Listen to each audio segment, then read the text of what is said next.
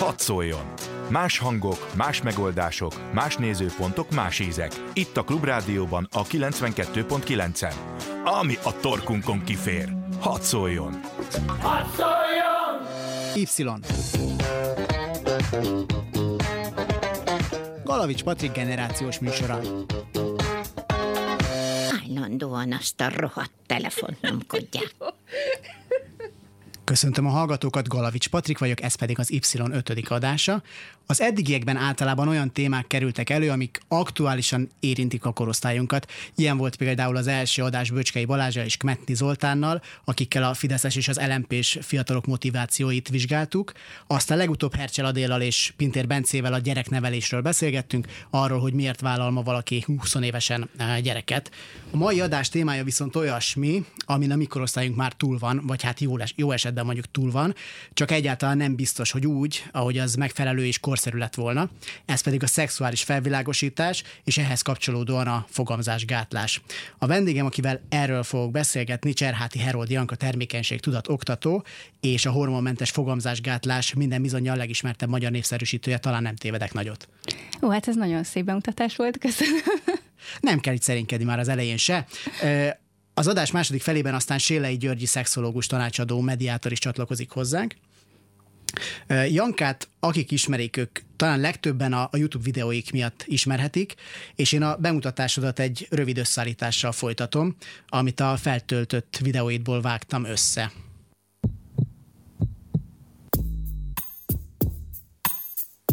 Én Cserháti Herold Janka vagyok, és ezen a csatornán a szexről lesz szó és a szexualitásról, és mindenről, ami a témához kapcsolódik. Egyáltalán nem ismerjük a testünket, a testünk működését, se férfiak, se nők. Nem tudjuk, hogy mi a normális működésünk, hogy hogyan működik a menstruációs ciklus, hogy hogyan működnek a különböző fogamzásgátló eszközök, hogy mitől lesz igazán jó a szex, és mitől lesz igazán felszabadult a szex. Úgyhogy ezt a problémát szeretném orvosolni.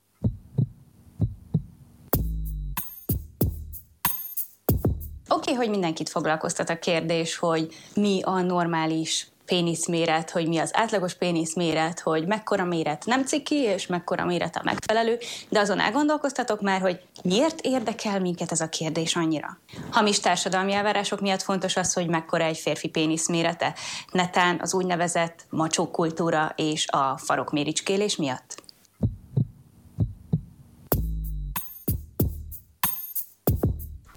Hogyha szeretnéd ellenőrizni azt, hogy neked hogy áll a szűszártyád, akkor csak egyszerűen fogj egy kis tükröt és nézd meg, hiszen a szűszártya csak a hüvelybemenettől 1-2 cm-re található, abszolút látszik az, amit látni kell.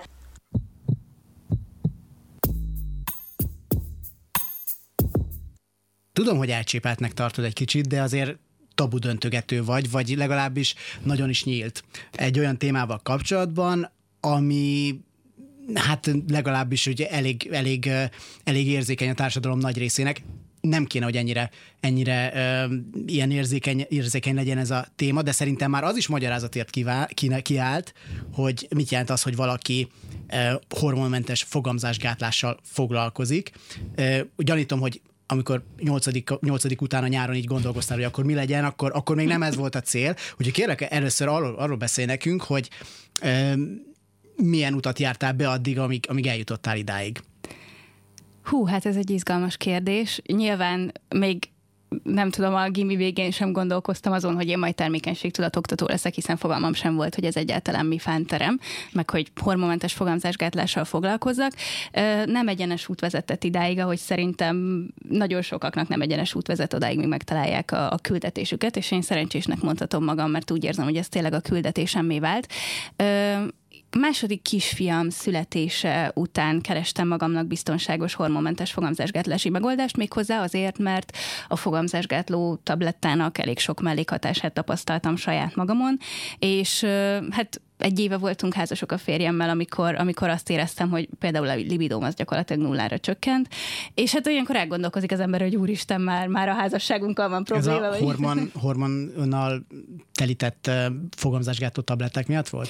Egyértelműen amiatt volt nekem számos tünetem, amit egyébként nagyon sok nő tapasztal magán szintén, és az egyik elsődleges tünet egyébként a libidó csökkenés, amit, amit nagyon sokan elmondanak, meg nagyon sokszor volt migrénem például, ami, ami már egy ijesztő mértéket öltött, és ahogy elkezdtem utána nézni ennek a dolognak, rájöttem, hogy ennek azért a fogamzásgátlóhoz van igencsak sok köze, és amint abba hagytam a fogamzásgátó tabletet, nálam szerencsére egy hónapon belül minden rendbe jött, tényleg minden problémát, mintha elvágtak volna, úgyhogy itt elég egyértelmű volt a válasz, hogy oké, okay, akkor ez volt a ludas. Viszont hát mi abban az élethelyzetben voltunk, hogy akkor már akkor már úgy voltunk vele, hogy jöhet a baba, hogyha szeretne, és, és három éven keresztül gyakorlatilag, amíg megszületett a két kisfiunk, addig nem kellett foglalkozni a fogamzásgátlással, hiszen nem az volt a cél. Viszont utána sőt, már a várandóságom alatt én akkor elkezdtem gondolkozni rajta, hogy oké, okay, nem akarok fogamzásgátlót szedni, de nyilván hosszú távon az ember egy hosszú távú kapcsolatban nem mindig akar óvszert használni, hogy mi lenne erre a megoldás. És akkor magamnak kerestem, el, kezdtem el megoldást keresni, és így találtam rá egyébként eszközszinten a, a Pesseriumra és a mészelsapkára, ami külföldön kapható volt Magyarországon, nem. Ezeket rendeltem meg magamnak kipróbálni, hogy mégis milyenek. Innen jött az egész vállalkozás ötlete, hogy mindig is ilyen ötletelős típus voltam, és ez elég jó ötletnek tűnt ahhoz, hogy valóban belevágjunk ebbe az egészbe. Fogunk majd a hormonmentes fogamzásgátlásról bővebben is beszélni, de most még először a, a fő témánkra térjünk rá, ez pedig az iskolai szexuális felvilágosítás, illetve hát azok a videók, amiket, amiket te készítés, és amikből így ízelítőt is kaptunk. Azért ezeknek akkora a sikere, ezt most így a hallgatóknak mondom, aki esetleg még nem találkozott Jankának az oldalával, hogy itt több százezeres megtekintéseket produkálsz egy videóddal, ami azért azt mutatja, hogy erre óriási nagy igény van, egy elementáris igény van arra, hogy ezekről a témákról ennyire nyíltan beszélgessünk te voltál egyébként az első, aki a magyar YouTube-on ilyen emészthető formában beszélt a, a szexről? Hát azt gondolom, hogy igen, legalábbis amennyire én utána néztem a dolgoknak előtte, úgy, úgy nekem az jött, hogy ebben a formában, ebben a műfajban, hogy tényleg ilyen tudományos, oktató jelleggel beszélni erről ám, de nyíltan, az, azt azt gondolom, hogy egy elég egyedülálló a magyar YouTube-on, igen. És valószínűleg azért van ekkora sikere ezeknek a videóknak, mert hát máshol ezt nem lehet így kibeszélni. Tehát van két lehetőség. Az első lehetőség, amire én mondjuk emlékszem, hogy 15 évvel ezelőtt én milyen szexuális felvilágosítást kaptam az általános iskolába, ott az történt, hogy bejött Marika néni, aki nagyon felkészült volt, meg, meg inkább nagyon-nagyon kötelességtudó volt, és akkor így elkezdett mutogatni ilyen képeket, de rajzolt képeket, így vagináról, meg péniszről, meg mit tudom, tök szőrösek voltak, és azért tudtuk, hogy ez lehet, hogy ez nem mindig van így, mert mondjuk már láttunk pornófilmeket 13 évesen, és hát ha 15 éve, amikor még nem is volt annyira általános az, hogy hogy mondjuk valakinél be legyen kötve az internet, már mi láttunk pornófilmeket, és napi szinten láttunk pornófilmeket, mert tudtuk, hogy melyik csatorna után következik 11 órától az az adás, ahol az lesz, akkor, akkor ma ez már hatványozottan igaz. És neked milyen, milyen visszhangokat kapsz a videóidra elsősorban, és például, és kik nézik? Tehát látható az, hogy mondjuk tényleg a tizenéves korosztály a legkaphatóbb ezekre a videókra? Nagyon nagy százalékban van a tizenéves korosztály, de egyébként nagyon nagy százalékban van. Ugye csalókák az adatok a YouTube-on, hiszen nyilván a legtöbben 18 pluszosnak vannak regisztrálva, tehát ö, nehéz megmondani, hiszen a mögötte a látenciát azt nem lehet tudni. De én azt gondolom, hogy egyébként nagyon sokan nézik, felnőttek is. Tehát volt olyan, aki leírta, hogy ő 68 éves, és nézi a videóimat, és csodálatos, és tanul új dolgokat férfiként. Hát ez szerintem... Soha nem késő. Igen.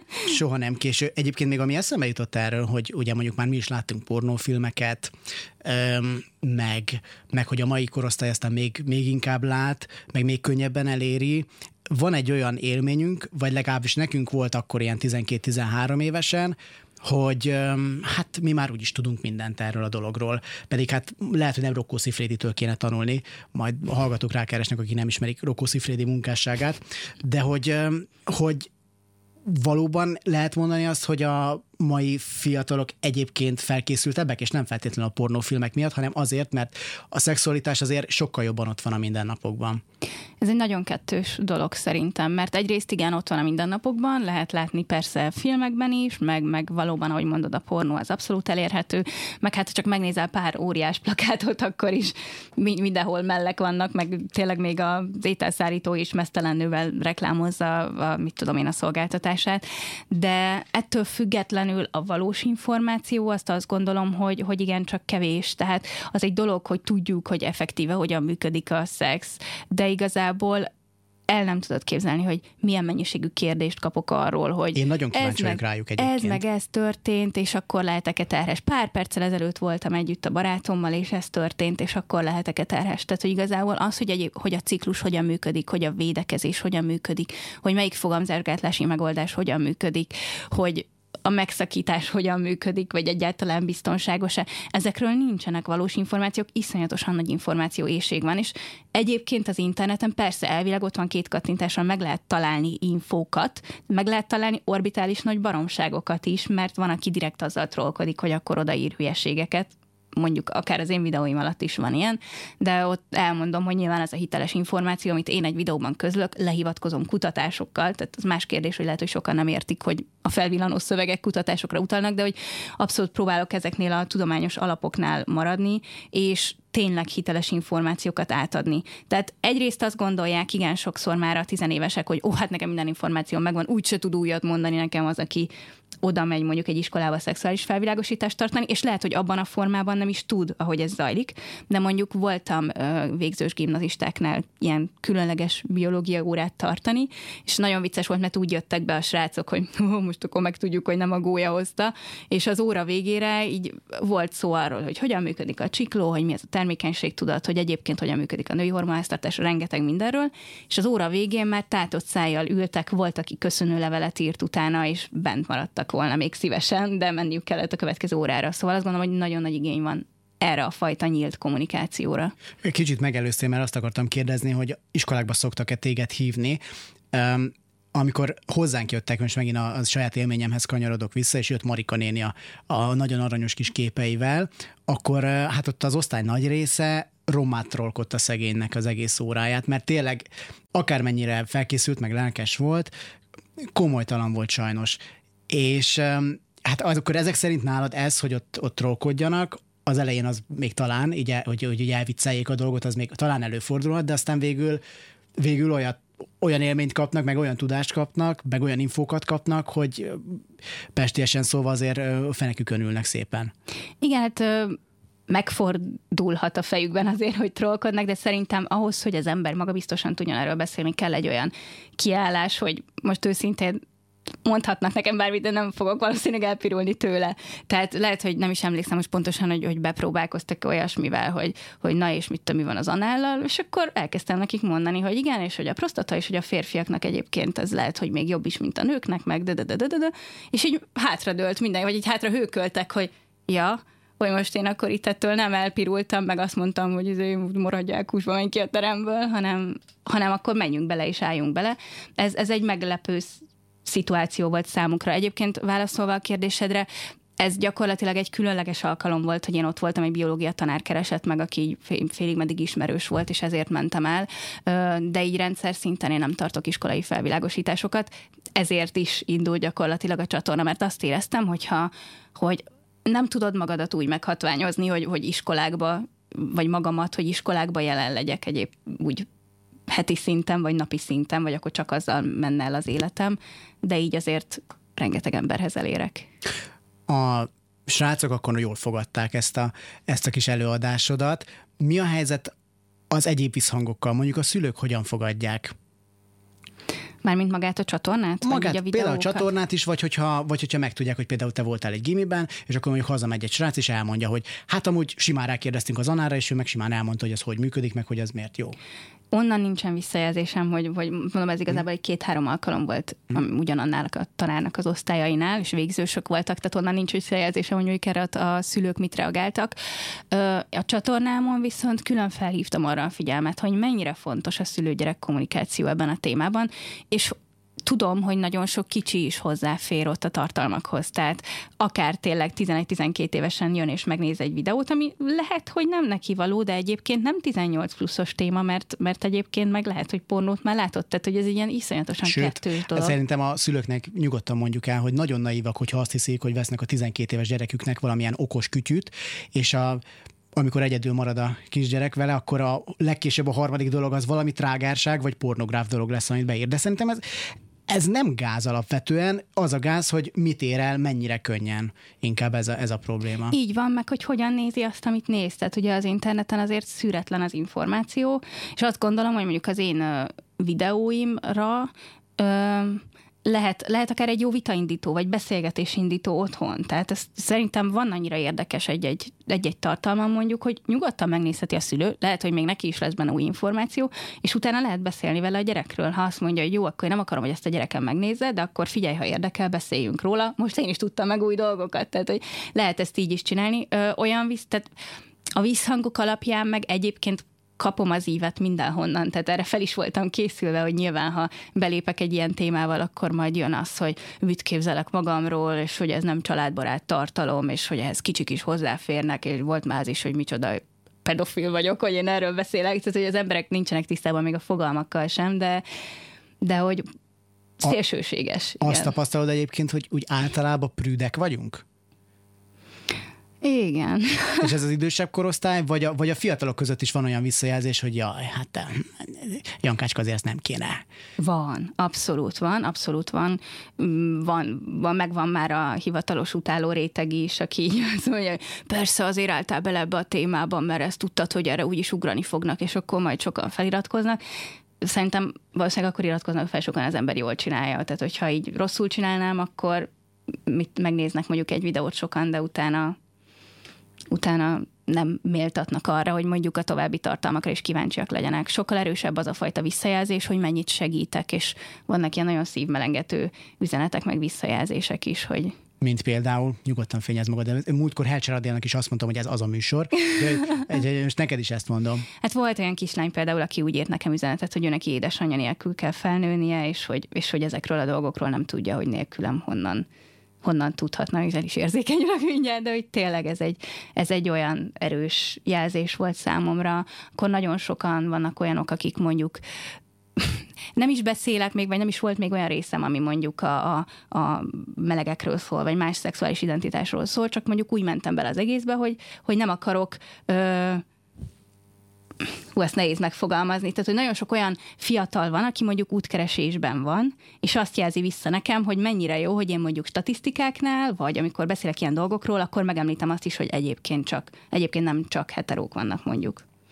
Tehát, hogy ez is egy ilyen erős visszajelzés számomra. Volt azért olyan videód, amit letiltottak, Ebben mi szerepelt? Nem letiltottak, csak 18 pluszos lett. 18 pluszos lett. Aha, ami, ami azt jelenti, hogy 18 pluszos lett, hogy nyilván csak akik úgy vannak regisztrálva, azok érhetik el. Semmi nem volt benne. Ez egy, az a, talán az egyik legszárazabb anatómiai videón volt a női anatómiáról, és egy vulva grafika volt benne, mert nyilván a vulva részeit azt nem lehet anélkül megmutatni, hogy tehát gyakorlatilag egy olyan grafika volt benne, ami bármelyik tankönyvben. biológia tankönyvben mondjuk. van, igen. Aha. És, és akkor ezt jelentették ezek szerint? Vagy ez, Valószínűleg ez ugyan... igen. Volt, aki írta a videó mellett, hogy folyamatosan jelenti minden videómat, és reméli, hogy letiltják az összeset. Úgy.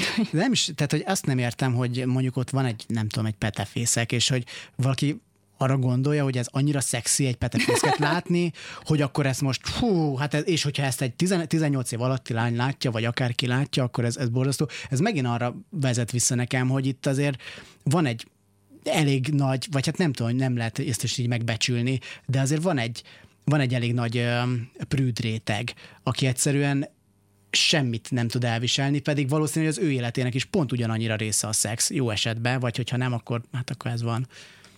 Igen, tehát abszolút, abszolút van. Azt gondolom, hogy ez, ez a valóságunk lehet, hogy sokszor még mondjuk az iskolai felvilágosítással kapcsolatban erről majd nyilván később tudunk mélyebben beszélni, de hogy, hogy ott is áll a háttérben egy ilyen, vagy hallottam olyan sztorit, amikor kaptak a gyerekek ilyen kis felvilágosító csomagot, és akkor a szülők mondták, amiben volt betét óvszer, nem tudom, és akkor a szülők mondták, hogy az óvszert vegyék ki belőle, mert hát mit képzelnek, hogy az ő gyerekük ne lásson ilyet, meg Pedig nem olyan, tehát engem még nem ijesztett meg óvszer, vagy nem tudom, tehát hogy egyébként a, a fiúk és a lányok között van különbség ilyen szempontból, hogy mikor érdemes velük elkezdeni beszélgetni a szexről? Fú, ez egy érdekes kérdés. Ugye szokták mondani, hogy a lányok előbb érnek, de igazából a testi folyamatok azok beindult. Tehát, hogy szerintem onnantól kezdve, hogy tapasztalják magukon a változást, testileg, fizikálisan, tényleg mindenféle szempontból érdemes már az ő szintjükön arról beszélni, ami őket érdekli.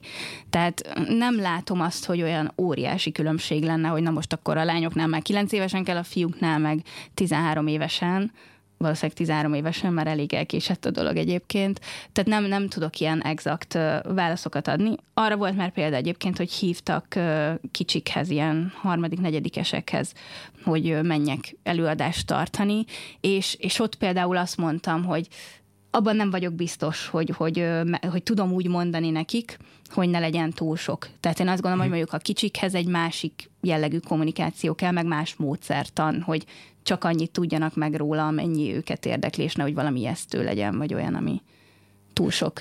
Amit most mondtál, hogy az ő szintjük, mm, én ne, nekem van egy olyan teóriám, vagy, vagy gondolatom, hogy ez egy 13-15 éves gyerekkel már egészen felnőtt módon lehet beszélgetni. És pont most, hogy visszakanyarodjak Marika nénihez, és nem őt akarom bántani, remélem, hogy nem hallgatja a műsort, hogy hogy ott, hogy ott inkább ezt éreztem, ezt a kicsi ilyen benfenteskedést, tudod, ami nagyon gáz, hogy, hogy amikor, amikor mondjuk egy, egy 15 éves gyereket megkérdeznek arról, miután hazamegy a koleszból, hogy na és a csajok, meg nem tudom, ami, ami, amiből semmi jó nem sülhet ki, mert gáz a srácnak is, akitől megkérdezik, vagy fordítva, hogyha egy lánytól kérdezik meg, hogy na is a pasik, neki is gáz, a környezet is ott csak néz, szerintem, mert neki is nagyon gáz, és az egyetlen, aki kérdezi, talán, talán ő is érzi így a kérdés végére, hogy ez amúgy rohadt gáz, amit én most csinálok.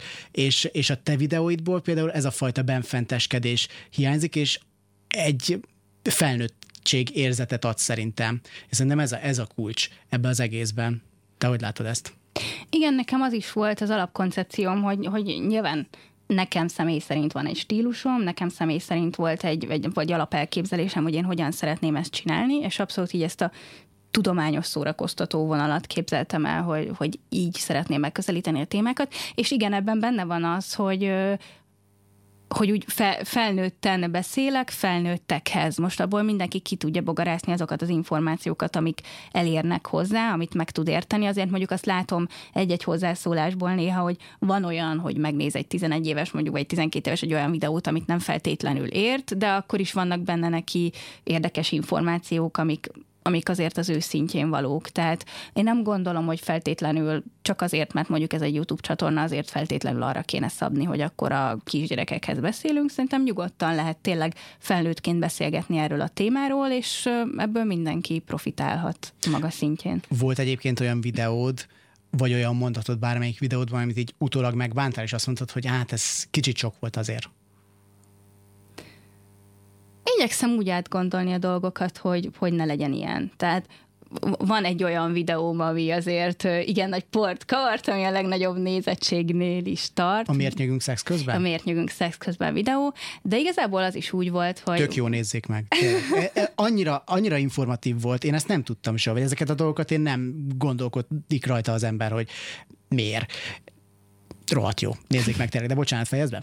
Ö, igazából az az egy volt, ami, amikor még nagyon kevés követőm volt, vagy feliratkozom, amikor ezt a videót csináltam, és úgy voltam vele, hogy hát ez vicces, miért ne? Miért ne csináljam meg? És láttam egyébként példát amerikai videósnál rá, hogy ezt megcsinálta elég hasonló módon, és ugyanígy ilyen tudományos alapon, és nagyon-nagyon tetszett, és ma miért, miért ne lehetne? Miért lenne ciki megcsinálni? Ami idézett rész van benne, az ugye egyébként egy színdarabból van, ami színpadi előadásként is elhangzik.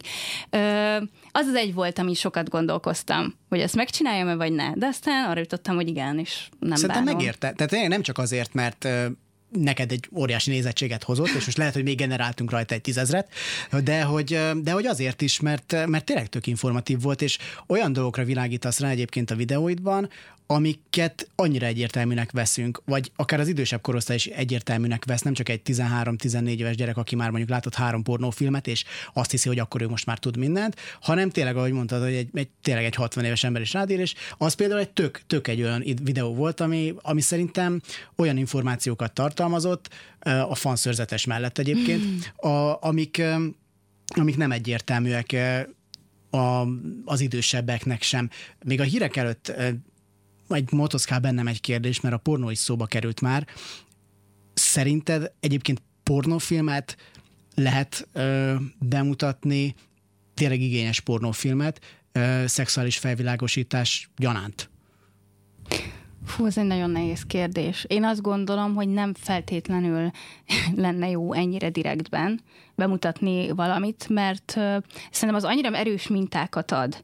Tehát abban a korban annyira erősen jön még az, hogyha mondjuk 12-13 évesen látják, hogy akkor nekem így kéne kinéznem, így kéne csinálnom, így kéne, hogy nem, nem biztos, hogy jó ilyen erős mintákat adni uh, gyereknek, meg hát nyilván a pornó arra megy rá, hogy direktben mutassunk mindent, nem biztos, hogy direktbe kell mindent látni. Szerintem sokkal fontosabb megérteni a folyamatokat, meg megtalálni a saját utakat. Mm. Jó. Hát én most itt persze nem feltétlenül már megénekeltük itt ebben a műsorban Rocco Frédit, tehát hogy nem, nem, az, nem azokat a, a, a mintákat, de hogy mostanában talán már készülnek, meg akkora a kínálat pornóból, azt mondják, ugye, hogy, hogy talán lehet találni olyat, ami, ami ilyen reálisan mutatja be ezt, de akkor, hogyha azt mondod, hogy, hogy nem, akkor majd, majd még gondolkozunk ezen Sélei Györgyivel is, de addig meghallgatjuk a, a hírekben, hogy a kánikulában történik-e bármi a közéletben és a politikában, aztán jövünk vissza, és mondom, Sélei Györgyi, szexológus tanácsadó is csatlakozik majd utána hozzánk. Y. Galavics Patrik generációs műsora állandóan azt a rohadt telefont nyomkodják. Köszöntöm ismét a hallgatókat, a stúdióban Galavics Patrik és Cserháti Herold Janka, akivel a szexuális felvilágosításról beszélgettünk egészen eddig, most pedig kiegészülünk Sélei, Sélei Györgyi szexológus tanácsadóval, mediátorral. Ha minden igaz, ő már itt is van a vonalban. Jó napot kívánok! Jó napot kívánok! No hát amikor Jankát megkérdeztem, hogy kit tudnék maga mellett ajánlani, akkor, akkor önt mondta, és azt mondta, hogy um, ehhez a, ehhez a témához ön azért tökéletes, mert um, hasonló szellemben fogja meg a témát, mint, mint, mint Janka, és hogy nem úgy, mint ahogy, a, mint ahogy általában a magyar iskolákban ez szokás. Mi a probléma a magyar iskolákban a szexuális felvilágosítással úgy nagy általánosságban? Hát azt hiszem az egyik már mindjárt az a kifejezés, hogy szexuális felvilágosítás, mert hát ahogy már az előbb is beszélgettek erről Jankával, felvilágosítani már lehet, hogy egy csomó dolgon nem biztos, hogy lehet ezeket a fiatalokat, tehát hogy úgy érzik, hogy nagyon sok mindent tudnak. Viszont azt gondolnám, hogy a szexuális nevelésnek egy olyasfajta változatát kéne valahogy az iskolákban bemutatni, vagy bővelni, ami minden évben rendszeresen sokkal-sokkal többet foglalkozik ezzel a témával. Múltkor pont az jutott az eszembe, hogy Napóleonnak vajon melyik csatája fontosabb, mint a saját testünk ismerete. Meg az, hogy egy másik emberrel hogyan bánunk például egy olyan intim közegben, egy olyan intim helyzetben, mint a szex, amiből egyébként az életünk is származik. Szóval nem tudom, hogy ettől lenne bármi fontosabb téma. Hogyan néz ki önnél egy ilyen óra? És hogyan, hogyan néz ki általában egy ilyen óra? Ön miben, miben miben csinál mást, mint, mint azok a védőnők, akik mondjuk bemennek és tartanak egy ilyen, egy ilyen órát? A jelenlegi szexuális felvilágosításnak az elsőleges kérdései azok a nem kívánt terhesség és a nemi betegségek körül forognak. Azt gondolom, hogy a szexualitás legtöbbünk számára nem ebből áll, nem ez a fő kérdése. Az már, amit a Janka bevitt, akár a gyerekekhez, akár így a YouTube csatornákon a köztudatban, hogy a termékenység az, amivel foglalkozni kell, ami a saját testünkről szól, ami arról szól, hogy akarunk-e gyereket, vagy nem akarunk gyereket, ez nem a nem kívánt terhesség ez a kívánt terhesség, vagy inkább a várandóság majd, ez az egyik dolog. A másik pedig a nemi betegségek elkerülésének egyik legjobb módja, hogyha az ember észre, mert figyelemmel választja magának a partnerét, meg magára is nagyon vigyáz.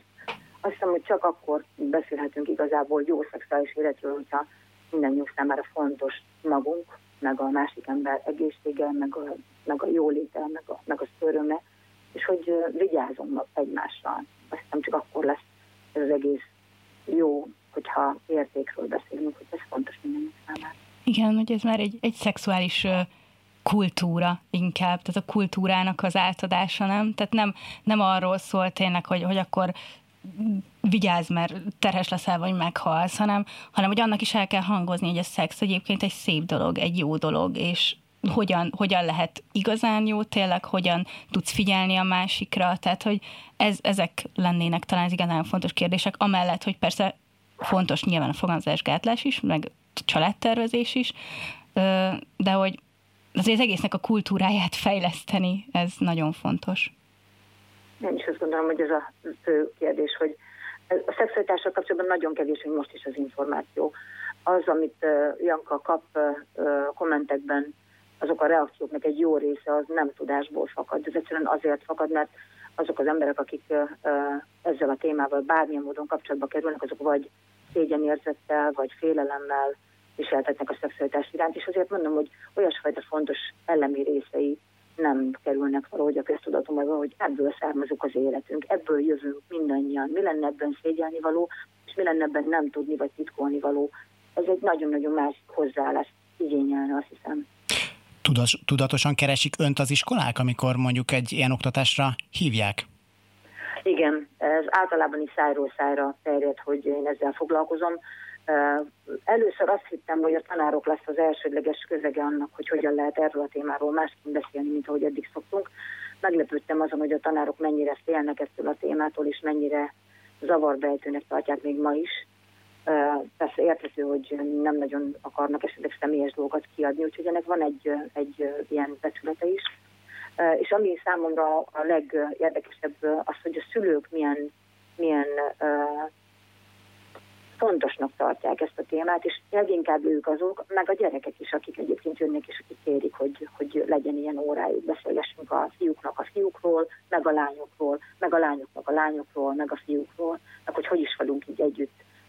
Hát ez, is, meg lányok is, meg ez, nem ez, ez, ez, lányok is. Szóval egyáltalán hogy vagyunk ezzel az egész uh-huh ez a szülőknek is egy nagy könnyebbség lehet, nem? Mert hát azért most én még nem vagyok szülő, de hogyha belegondolok abba, hogy mondjuk oda jönne hozzám a, mondjuk a hat éves kisfiam, és megkérdezni, hogy akkor most ezt a gólya hozza-e, akkor én, a, akkor én nagy bajba lennék, azt megmondom őszintén, ha, ha bár elég nyitott embernek tartom magam.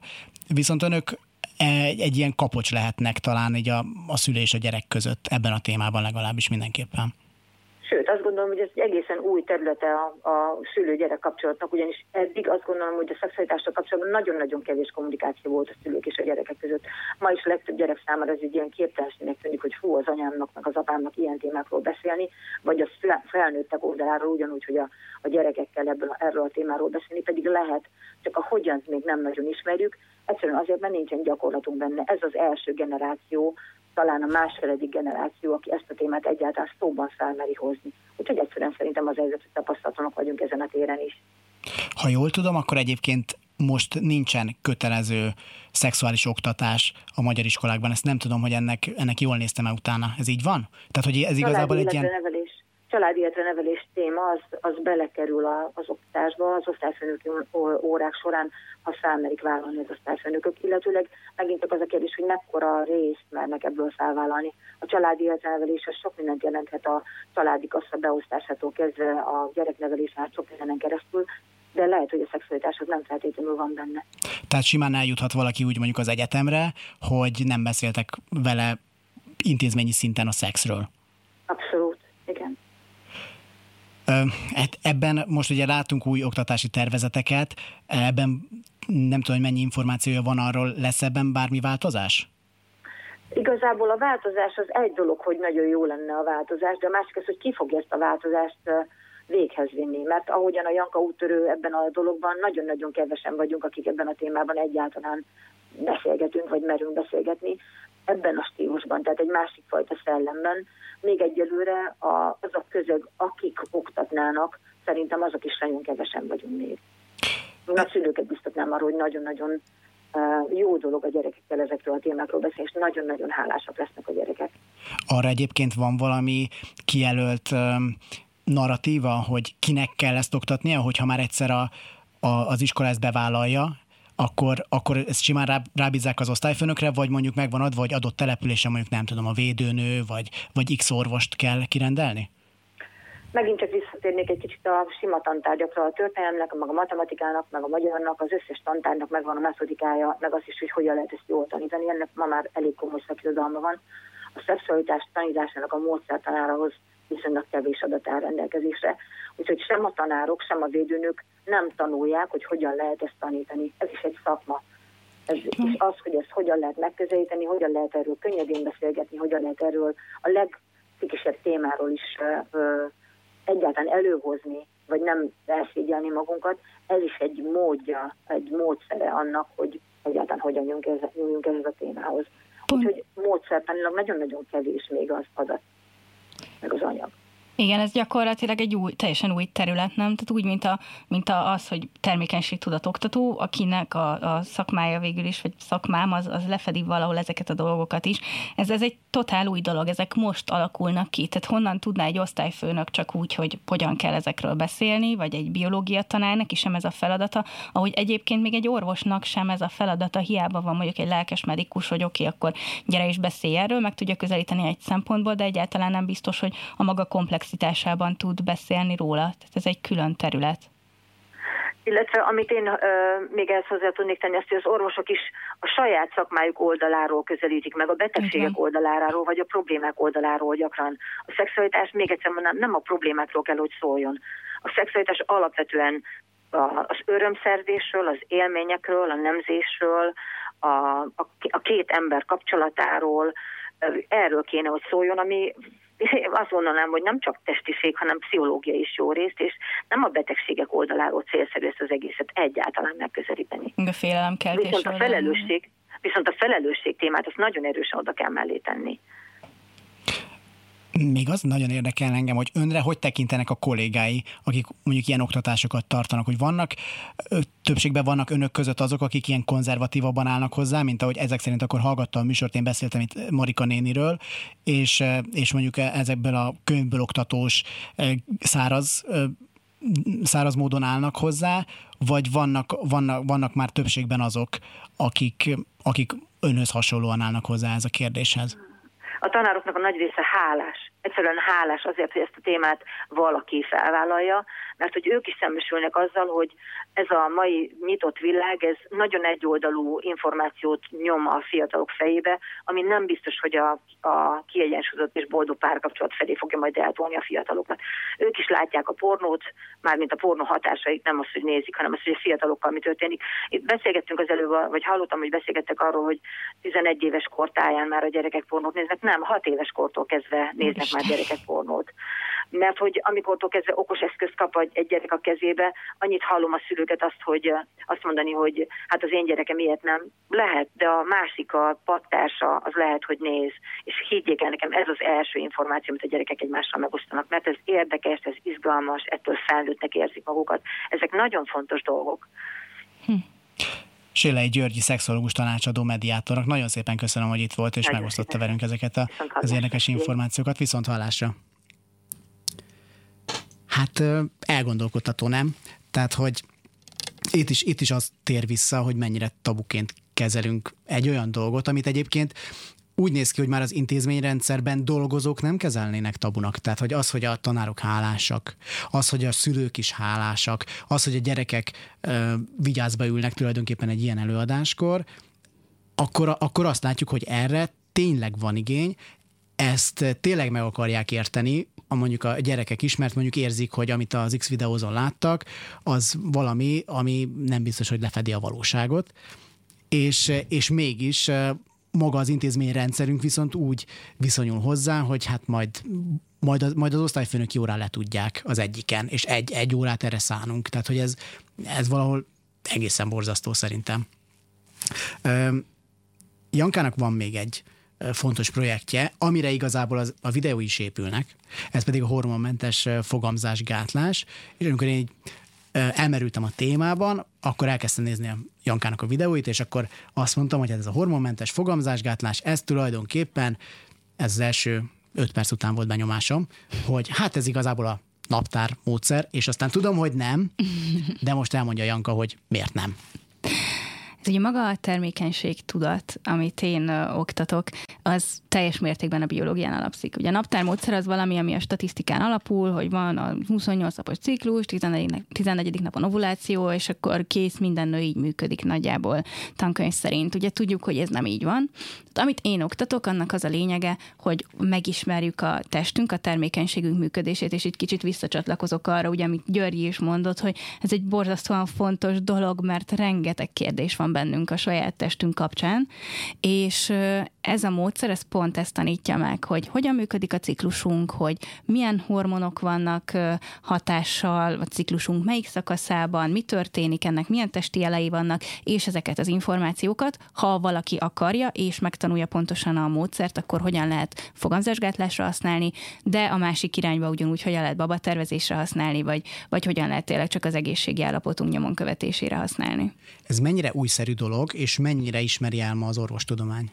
Nem újszerű dolog, vagyis hát hogyha a tudomány teljes egészét veszük, akkor azért az egy fiatal az 50-es évekre visszanyúló információhalmazból indult magának a módszernek a kidolgozása. Tehát az 50-es, 60-as években dolgozták ki ennek a módszernek az alapjait, és ismert volt bizonyos körökben eddig is, de az a fajta népszerűség, amit napjainkban ér el, és mi ezt még nem is tudjuk annyira itt Magyarországon, meg Európában, de hogy Amerikában ennek most már egyre nagyobb trendje van. Rengeteg startup épül arra, hogy olyan okos eszközöket gyártson, ami a női test ezen jeleinek a megfigyelésére alkalmas. Tehát olyan okos hőmérők, amiket éjszaka lehet viselni, mérik az alaptesthőmérsékletet, küldik az információt a telefonapplikációba. Tehát ez egy nagyon modern dolog ilyen szempontból, aminek vannak régebbi alapjai, de folyamatosan fejlődik az az információhalmaz, amit erre rá lehet pakolni, és így pontosítják a módszert, és szerencsére egyre újabb kutatások is vannak a témában, és ez valószínűleg összefüggésben van azzal, hogy a hormonális fogamzásgátlás ugye nagyon nagy robbanás volt a 60-as években, hogy ez a nőket felszabadító erő,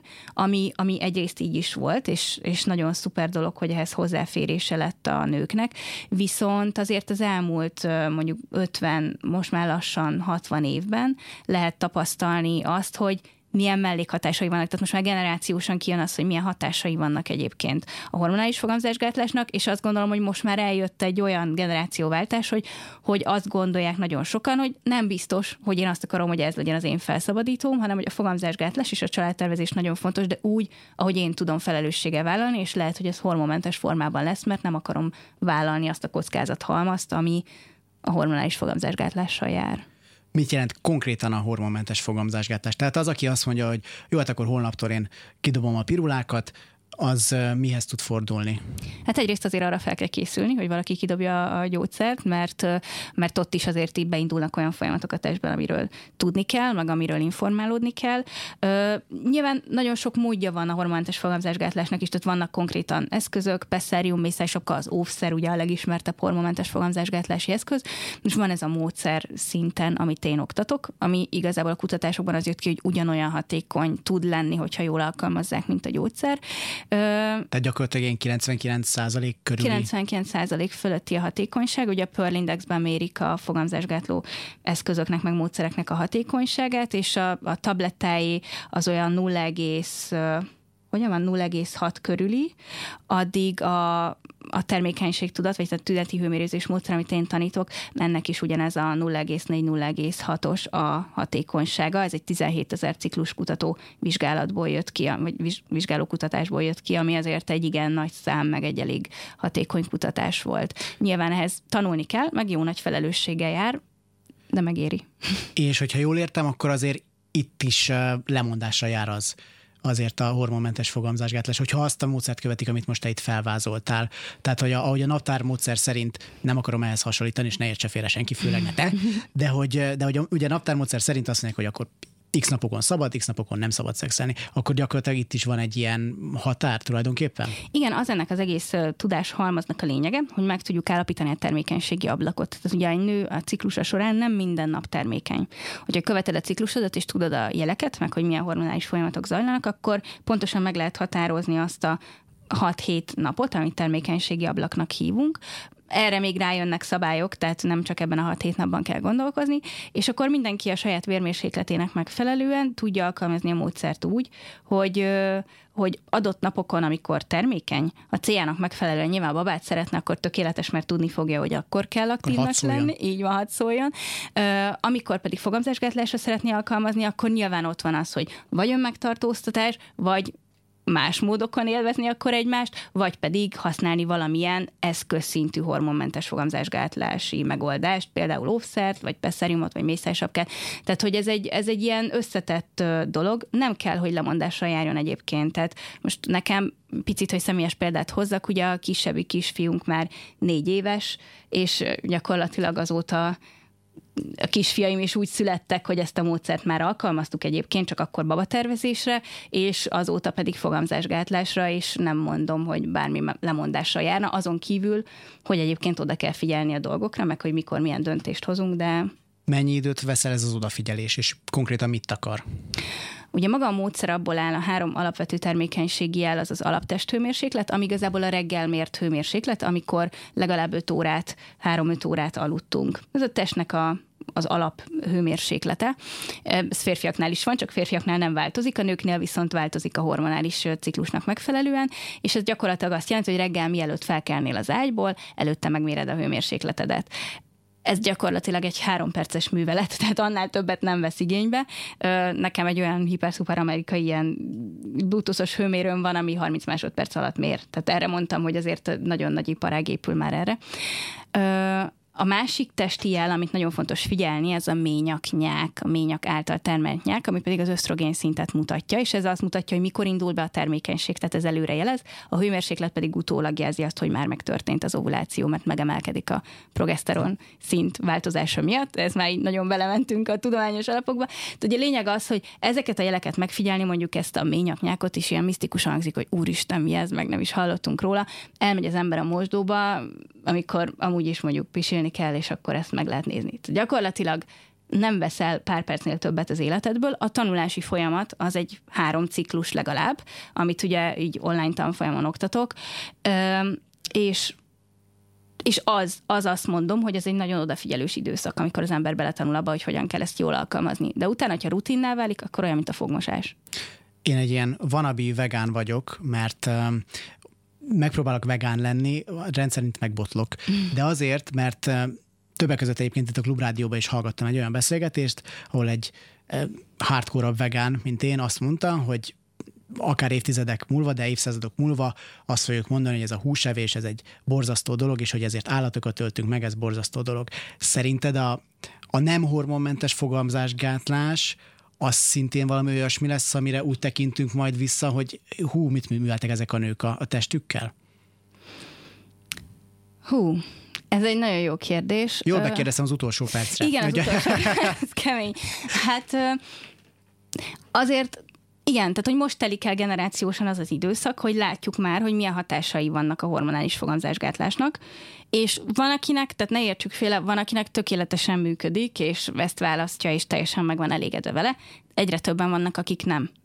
És nem tudom, hogy ki kell koptatni, mert ilyet nem mondanék, hogy ki kell koptatni, hiszen valakinek ez lesz a jó választás, de akár el tudom képzelni azt, hogy nem tudom, x évtized múlva úgy nézünk erre, mint ahogy egyébként már most nézünk az első fogamzásgátló tablettákra, hogy úristen olyan hormonadag volt benne, hogy azt mai napon már nem írnák föl senkinek. Ellenben a hormonmentes fogamzásgátlásnak, hogyha jól értem, semmilyen körülmények között nincsen mellékhatása. Hát Nincs. Tehát, hogyha megfelelően alkalmazza az ember, akkor, akkor ezek ugye olyan eszközök, amik nem a testünk működésébe szólnak bele. Tehát gyakorlatilag igen, ezt mondhatjuk, hogy ezeknek nincs mellékhatása, egy óvszernek sincs mellékhatása. Cserháti Herold Janka termékenység tudatoktatóval beszélgettem. Az adás elkészültében segítségemre volt Kelecsényi Kriszta és Kemény Dani. Y jövő héten ugyanígy csütörtökön 15 órától is lesz a Klubrádióban. Cserháti Herold Jankának pedig nagyon szépen köszönöm, hogy most itt volt és segítette a megértését ennek a nagyon fontos témának. További tartalmas rádiózást kíván a műsorvezető Galavics Patrik. Y. Galavics Patrik generációs műsora. A műsor elkészítését a Klubrádió hallgatói támogatták.